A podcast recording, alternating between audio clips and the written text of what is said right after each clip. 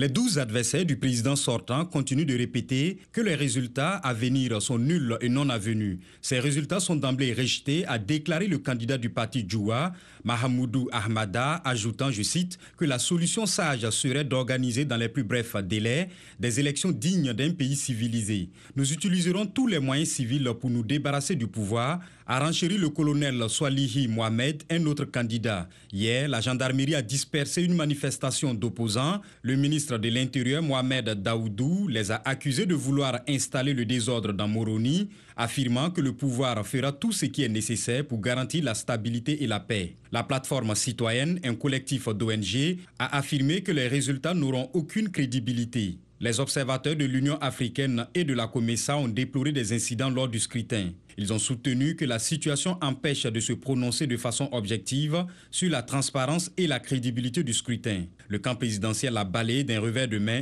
toutes ces critiques.